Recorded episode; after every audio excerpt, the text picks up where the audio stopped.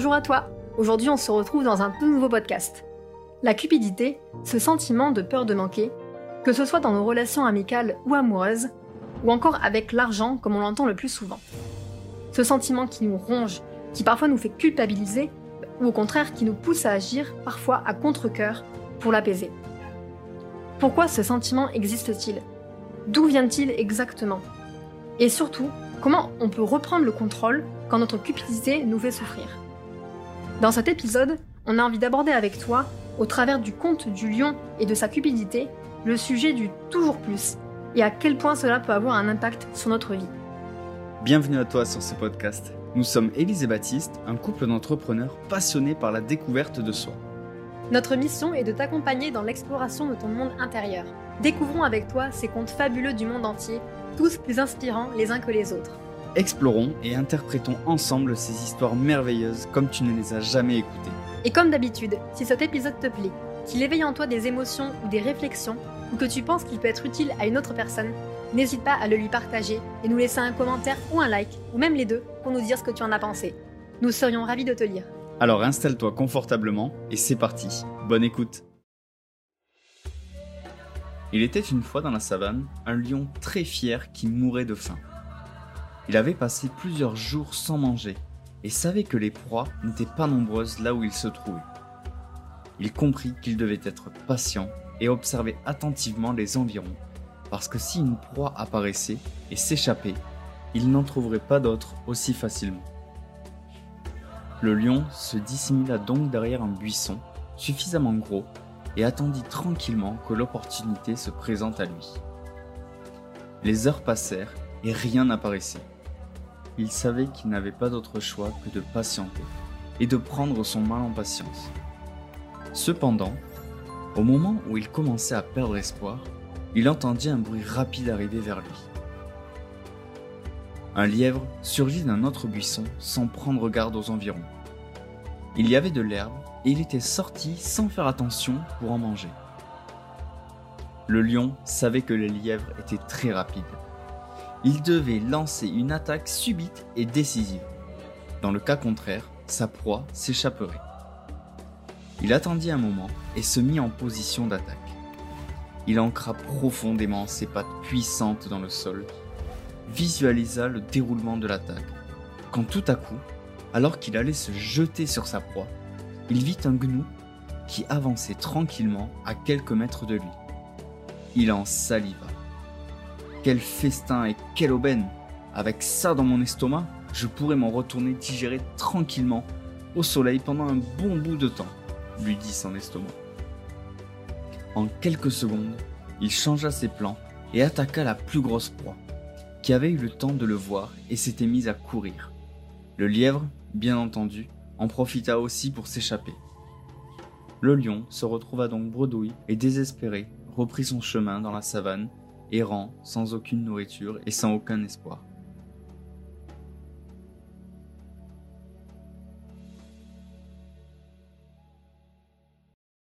La cupidité, c'est quoi? On va voir, il y a quelques définitions qui se complètent. Le cupide, en fait, c'est celui qui n'a de cesse d'augmenter sa richesse qui va donc recourir à tous les moyens pour y arriver. On parle clairement de passion de la possession et en fait d'accumulation qui est liée en fait très souvent à l'argent. Il tire de sa possession, de la richesse, un plaisir maximum. Et en fait, pour jouir de sa richesse, pour jouir de sa possession, ça suppose de la conserver en l'état. Au lieu de vivre l'instant présent et de profiter ce que tu as sous la main, tu veux toujours plus, tu veux toujours mieux. En fait, tu as l'impression que ta vie peut devenir encore meilleure et au final, en fait, tu oublies de profiter de ce que tu as et tu as oublié de prendre ce qui aurait pu t'être utile. La cupidité ne concerne pas uniquement l'argent. Comme je l'ai dit tout à l'heure, quand on prend le temps de voir la définition en profondeur, on comprend alors en fait que la cupidité concerne beaucoup d'aspects de sa vie, notamment l'amitié, l'amour, donc on a dit aussi l'argent et les richesses. On va s'intéresser maintenant à la différence entre la cupidité et l'avarice. Parce que c'est finalement deux concepts qui sont très proches l'un de l'autre, mais qui pour autant dans le fonctionnement profond de la personne qui en souffre est très différent. C'est des manières de voir très différentes. La cupidité, déjà il faut savoir que c'est un phénomène universel. tout un chacun est frappé à un degré plus ou moins grand. Et chacun, donc, devrait apprendre à résister. Et pour y arriver, on va le voir dans cet épisode, mais ça se tourne généralement vers le partage.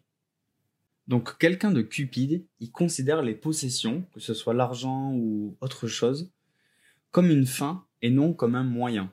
Quelqu'un de cupide, il faut savoir que c'est pas non plus systématique de synonyme de luxe. C'est pas forcément parce qu'on est cupide qu'on adore s'acheter euh, des sacs à main super chers, dormir dans des villas de luxe, tout ça. Donc, la différence entre le cupide et l'avare. L'avare, lui, il va chercher à résister au don. Il refuse de donner des possessions, des richesses, ou même de son temps pour les autres. Le cupide, lui, c'est simple, il va chercher toujours plus. Donc, pour illustrer un petit peu tout ça, on va faire des exemples. Donc, l'exemple de Cupide, ça va être je n'ai jamais assez, il m'en faut plus, il me faut plus d'amour, plus d'argent, plus de relations. Et l'exemple de l'avare, ça va être celui qui va dire j'ai peur de perdre, j'ai la peur de manquer, la crainte de l'avenir aussi. Et c'est une forme de dépendance affective, la peur de perdre l'autre. Maintenant, en rédigeant un petit peu ce podcast, on s'est posé la question est-ce que Cupidon avait un lien avec la cupidité? Alors, d'où ça vient le rapport entre ces deux mots qui semblent pourtant si différents dans le sens? Parce que Cupidon, on parle d'amour, et cupidité, on parle de cupidité. Alors, est-ce qu'il y a un rapport ou c'est simplement un concours de circonstances? En fait, tout est affaire d'étymologie. Donc, on l'a étudié pour toi. Cupidon vient donc du latin classique cupido inis, qui désigne le dieu de l'amour. Sur ça, on est tous d'accord. Ensuite, on trouve Cupide, et par extension le nom commun cupidité. Ils viennent tous les deux du latin classique qui signifie désireux de ou avide de, et sont, comme Cupidon, de la même famille que Cuper, qui veut dire désiré. Donc si la cupidité et Cupidon ont la même racine, cela veut donc dire que Cupidon, y prodiguait pas seulement l'amour directement, mais qu'il assouvissait le désir des cupides d'amour. Ces deux personnes qui voulaient être amoureuses, qui désiraient l'amour, Cupidon intervenait pour assouvir leurs désirs et non pas les faire tomber amoureuses. C'était plus profond que ça. Parce que oui, dès lors que nous désirons quelque chose, c'est une forme de cupidité. Je possède ce que je n'ai pas, je veux quelque chose en plus. Donc, bien sûr, à moins grande échelle, c'est une forme de cupidité que celle qu'on va traiter dans cet épisode, mais c'est malgré tout une forme de cupidité. Donc maintenant, on va s'interroger sur qu'est-ce que ça veut dire que d'être cupide?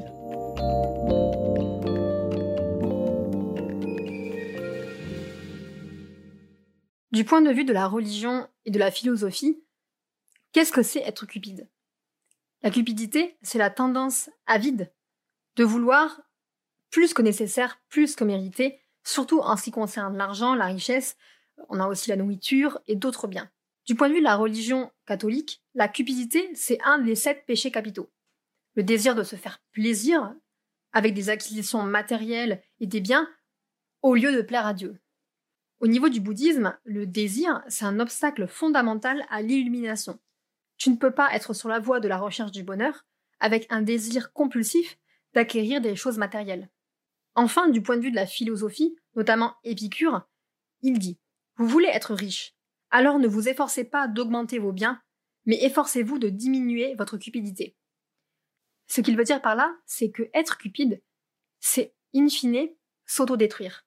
Puisqu'on cherche en fait à assouvir un besoin, mais qui est instantané, d'acheter, euh, d'acheter une maison, une voiture, etc., ou même des choses très simples, des timbres ou des lettres, en fait, c'est, on va assouvir un besoin instantané, mais dès lors, on va encore avoir besoin de ça. Donc c'est un désir qui est continu.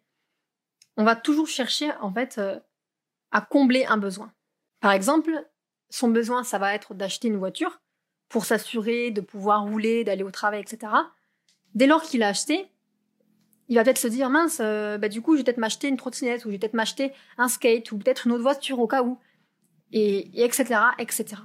Peut-on assumer ouvertement d'être cupide ou doit-on le cacher?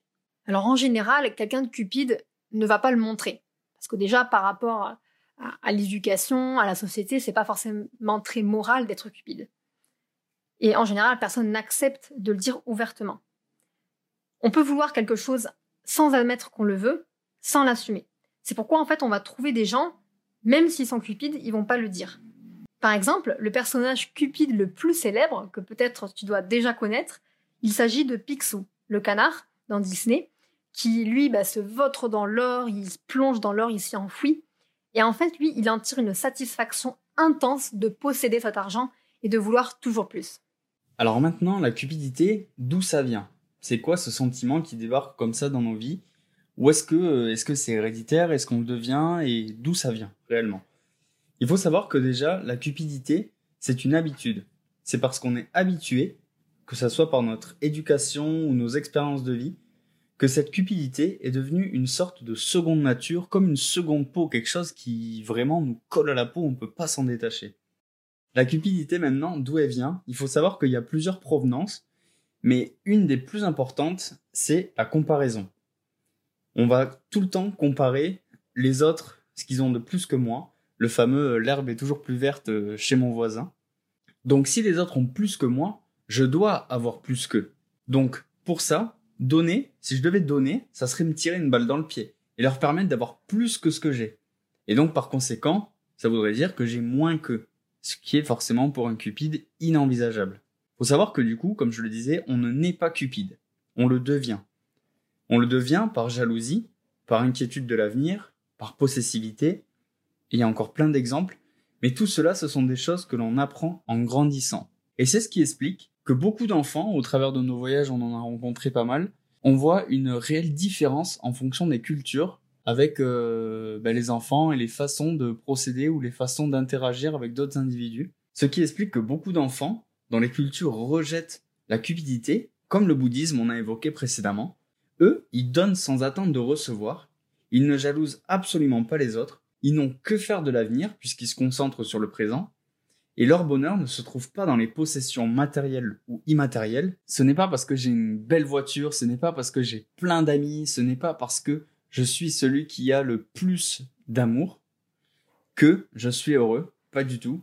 C'est pour eux toutes ces choses-là ne sont pas du tout à envier puisqu'ils visent l'illumination et donc l'illumination se trouve en soi et non pas du tout dans tout ce qu'on pourrait trouver à l'extérieur. Donc si on avait la garantie qu'il y aurait suffisamment de tout pour tout le monde, à quoi ça servirait d'être cupide? La cupidité, elle trouve donc sa source dans la peur.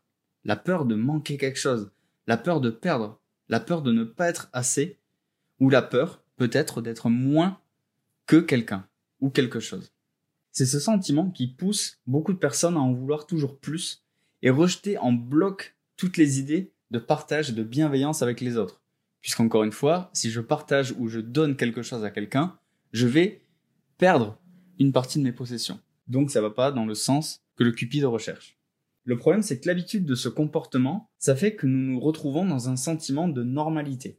Puisque de toute façon, tout le monde est comme ça, pourquoi je devrais être autrement? Le problème avec ça, c'est que si je me soucie constamment de ce que je vais recevoir plus que ce que je vais donner, on perd totalement la notion de spontanéité et d'amour du geste, d'amour de donner, d'amour de partage.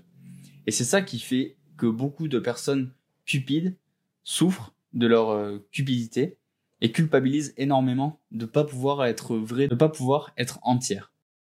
Donc la cupidité finalement, ça va être le toujours plus et ça ne sera de toute façon jamais assez parce que j'ai toujours les yeux rivés sur il m'en faut plus mais en fermant les yeux totalement sur ce que j'ai déjà.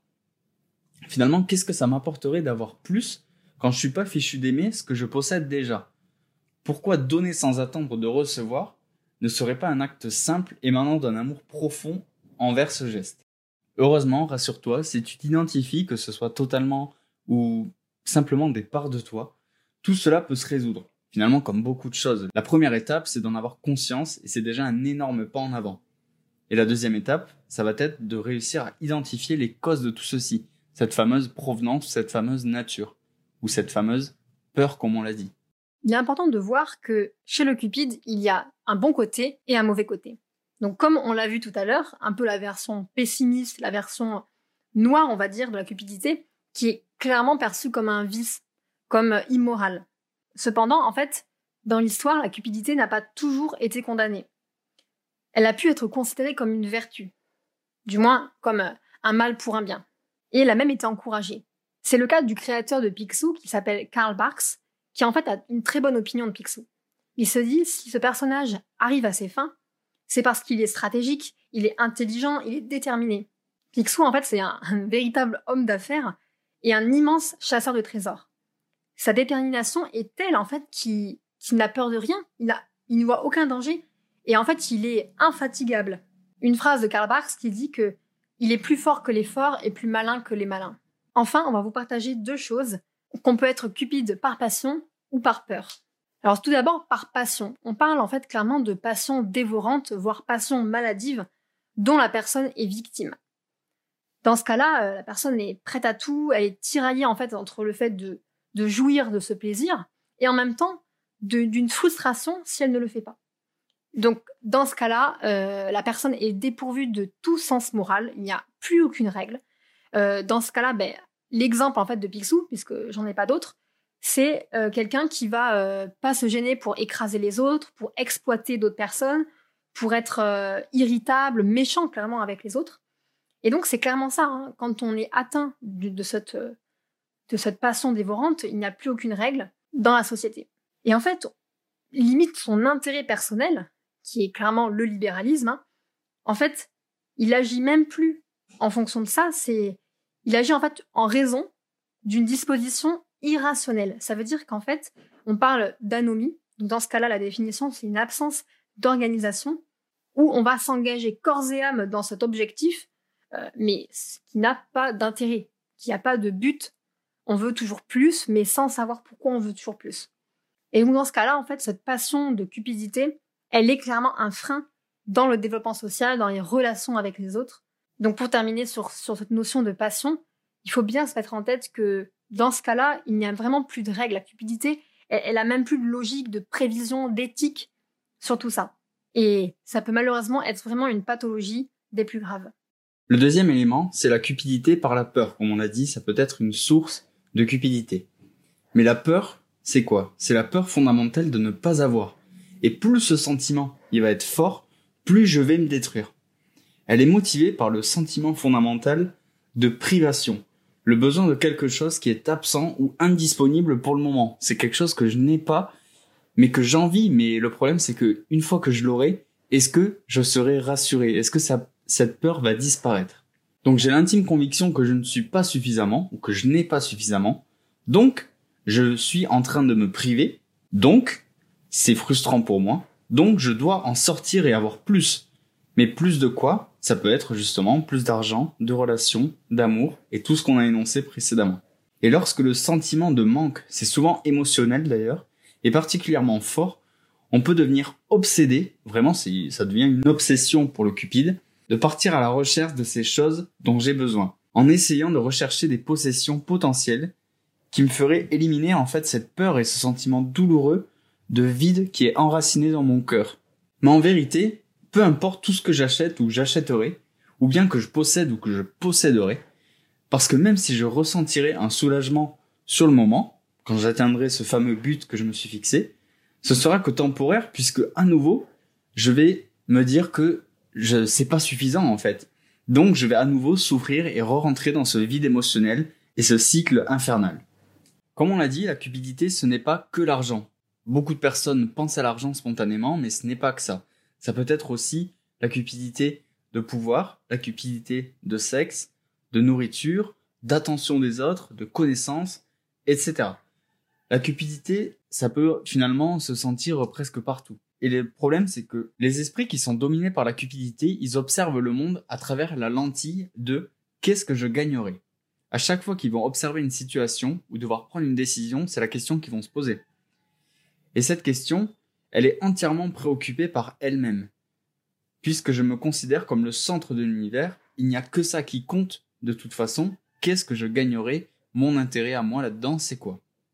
Le problème, c'est que la cupidité, quand elle te fait souffrir, elle mène à la culpabilité.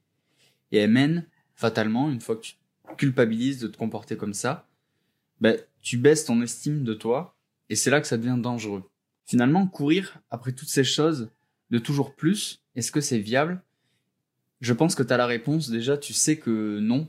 Il y a plein d'exemples qui prouvent que courir après un but qui ne te fait même pas vibrer, qui est simplement pour combler une peur ou un manque, est vain à l'arrivée. Parce que cette peur sera toujours plus forte que la possession que tu, que tu mettras en travers de sa route pour essayer de la faire disparaître. Le problème vient donc de la peur. Et cette peur, pour réussir à en guérir, il faut réellement réussir à l'identifier. La seule chose qui dure après notre mort est finalement l'influence de tes activités, ou pour le dire autrement, tout ce que tu as donné au monde, pas les choses que tu as obtenues. On peut donner l'exemple de donner de l'amour, donner de l'attention, donner du plaisir, mais c'est pas en donnant une accumulation de possessions qui n'ont jamais eu pour seul objectif que l'accumulation que ça aura un impact aussi fort que tout ce que tu as pu partager honnêtement ou vivre honnêtement et intensément. Tu peux par exemple acheter une maison, mais tu n'achèteras pas un foyer.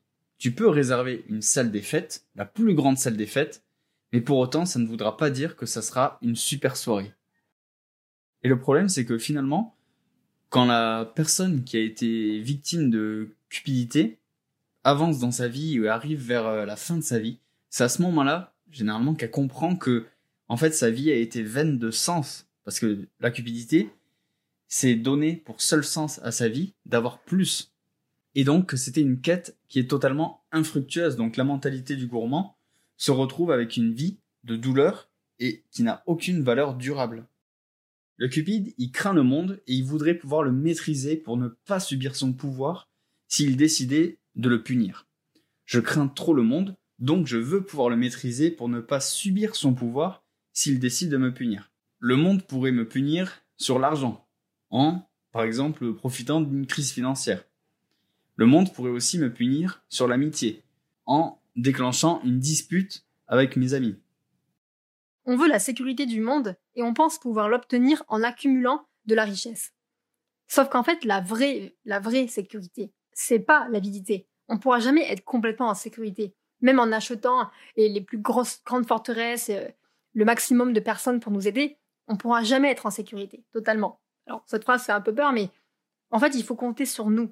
Pour ça, je pense qu'on a souvent un manque de compréhension de qui nous sommes et de ce que nous avons à notre disposition il existe en réalité une source d'approvisionnement infinie à ta disposition, alors que la cupidité pense que tu n'en as jamais assez et doit combler ça avec du matériel, par exemple. Elle te donne l'impression que tu vas perdre tout ce que tu as, et donc tu dois obtenir toujours plus et ne jamais rien partager. La cupidité qui te fait souffrir, c'est parce que tu n'as pas intégré pleinement la loi de la nature qui dit que rien n'est constant, que tout est en mouvement. Les émotions, ton corps, l'intensité des relations, l'argent, etc. Tout bouge. Et tu ne peux pas tout maîtriser, tu ne peux pas tout contrôler. En étant cupide, on va chercher à figer ce mouvement. Plutôt que de se concentrer sur ce que je n'ai pas, plutôt se concentrer sur ce que tu as déjà, le fait de respirer, de pouvoir peut-être manger, boire à ta disposition. Concentre-toi sur l'abondance et la prospérité qui commencent à se manifester en toi. J'aimerais bien que tu y penses quelques minutes après ça sur le fait de pouvoir donner, le fait de pouvoir accepter et profiter de ce que tu as actuellement. Maintenant, la question est comment vaincre sa cupidité si elle nous fait souffrir? Comme on l'a dit, il y a plusieurs niveaux de cupidité, donc si c'est quelque chose qui ne te fait pas plus souffrir que ça, que tu trouves bénéfique, let's go, tu continues. Mais si c'est quelque chose que, qui te pousse à agir différemment et contre ta volonté, que malheureusement ça prend le contrôle sur tes actes et tes pensées, là, on va voir ensemble comment réussir à s'en défaire. Donc la première étape, ça va être la question de suis-je cupide? Est-ce que je me suis Est-ce que tu t'es identifié? Dans tout ce qu'on a parlé, tous les exemples qu'on a pu donner Comme on l'a dit, il n'y a pas que l'argent. Donc la première étape, elle est cool parce que si tu réponds oui à cette question, faut savoir que certes ça peut faire mal parce que dans la dans la société on dit toujours oh là là il ne faut surtout pas être cupide. Mais la réponse à ça c'est que c'est cool parce que tu en as déjà pris conscience. Donc finalement, la première étape, c'est de identifier. Donc tu as commencé à pointer du doigt un trait de caractère chez toi. Et en faisant ça, tu sais que la cupidité, ta cupidité, est motivée par une peur. Donc finalement, les peurs, c'est rien de plus que des ombres. Et toi, tu vas venir mettre une lumière sur cette ombre. Et donc, tu vas réussir à la faire disparaître. Donc certes, ça peut faire mal de se dire, ok, j'accepte d'être une personne cupide. Mais maintenant, maintenant que je sais ça, maintenant que je me le suis avoué, je vais agir dessus. Parce que je peux pas fermer les yeux là-dessus. C'est impossible. Donc, je vais chercher à agir là-dessus parce que ça me fait souffrir, que ce soit dans mes relations avec les autres, que ce soit dans mon entourage, parce que je suis radin, parce que tout est calculé à chaque fois que je fais le moindre geste. Et tout ça, j'en ai marre parce que je ne vis pas pleinement les événements, je ne vis pas avec mon cœur, je ne vis pas avec mes tripes les événements. C'est tout le temps calculé et tempéré et modéré. Donc maintenant, comment vaincre cette cupidité? Faut savoir que vaincre la cupidité, c'est pas forcément quelque chose de bénéfique parce que la cupidité peut être, en fait, ça doit être comme un, un indicateur pour toi. L'indicateur d'une peur, en fait. Donc, il faut réussir à remonter à la source de cette peur, comme on l'a dit dans l'épisode, et te poser la question pourquoi? C'est quoi qui me fait agir comme ça? C'est quoi qui me fait penser comme ça? Par exemple, je suis cupide dans mes relations amicales. Il me faut toujours plus d'amis, toujours plus de gens qui m'envoient des messages, qui me demandent comment je vais, que tout ça. Mais pourquoi? Est-ce que dans ton enfance ou dans une expérience, tu as vécu une situation traumatisante? Qui a fait que bah, tu as peut-être été abandonné Et en fait, essayer maintenant, aujourd'hui, de penser cette plaie, cette blessure qu'il y a en toi, et faire disparaître cette peur. Et dès lors que tu auras pensé cette plaie, que tu n'auras plus peur de l'abandon, peut-être que tu n'auras plus besoin, en fait, d'avoir plus d'amis, d'avoir plus de tout ça, parce que tu sauras que les relations que tu construis aujourd'hui, ce sera des relations vraies, des relations saines, et aussi que c'est pas parce que dans le passé on t'a abandonné peut-être que ça sera toujours le cas. Donc voilà un moyen de, je vais pas dire vaincre sa cupidité, mais d'apprendre à vivre avec et l'accueillir en fait comme un voyant, comme un comme un voyant d'alerte quand tu conduirais euh, ta voiture, un voyant de attention, il se passe ça en toi, il y a cette peur. Et au lieu de simplement la cacher avec ta main, comme tu pourrais faire, et arriver vite à la panne ou à l'accident, où là ça serait beaucoup plus grave, accueille-la, analyse-la comme tu prendrais la notice de ta voiture, tiens, qu'est-ce qui se passe? Fais pareil pour toi. Et ensuite, le dernier conseil que je pourrais te donner, ça serait de réussir à faire un état des lieux de tout ce que tu possèdes déjà, tout ce que tu considères comme acquis, est-ce que c'est réellement acquis? Est-ce qu'il faudrait pas finalement se, se focaliser sur le conserver tout ça? Est-ce que euh, ce que tu penses pour acquis, ça peut être euh, l'exemple de l'amour? On voit souvent les relations comme acquises et puis euh, c'est bon, on s'est paxé, on s'est marié, on sait tout ça, il y a plus rien à faire maintenant, on est engagé et puis l'amour il sera toujours là, ça sert à rien de le cultiver. Et ça en fait, je te conseille de te tourner vers ces trucs-là que tu penses acquis et essayer de les cultiver parce que bien souvent c'est des choses qui sont délaissées et là, en fait, tu trouveras réellement une mission de vie qui sera alignée avec toi, puisque c'est des choses qui te font du bien et qui sont une structure que maintenant que tu as acquis, te permettent de regarder vers le haut. Et c'est pour ça, en fait, la base aussi de la cupidité, c'est que tu penses avoir ta base stable et que du coup, tu peux vouloir plus. Mais est-ce que ta base est vraiment stable?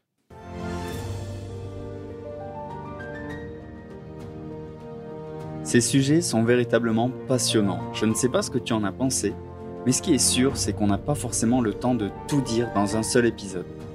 C'est pourquoi on t'invite à t'abonner pour ne rien rater. On te remercie et on est vraiment très fiers que tu sois encore parmi nous à cet instant. Cela prouve que ce sujet a fait écho en toi, que tu comprends l'importance de mettre en lumière tous ces mécanismes qui nous composent. Si cet épisode t'a plu, qu'il a éveillé en toi des émotions ou des réflexions, N'hésite pas à nous le partager en commentaire. On serait ravis d'avoir ton avis là-dessus et d'échanger à ce sujet avec toi.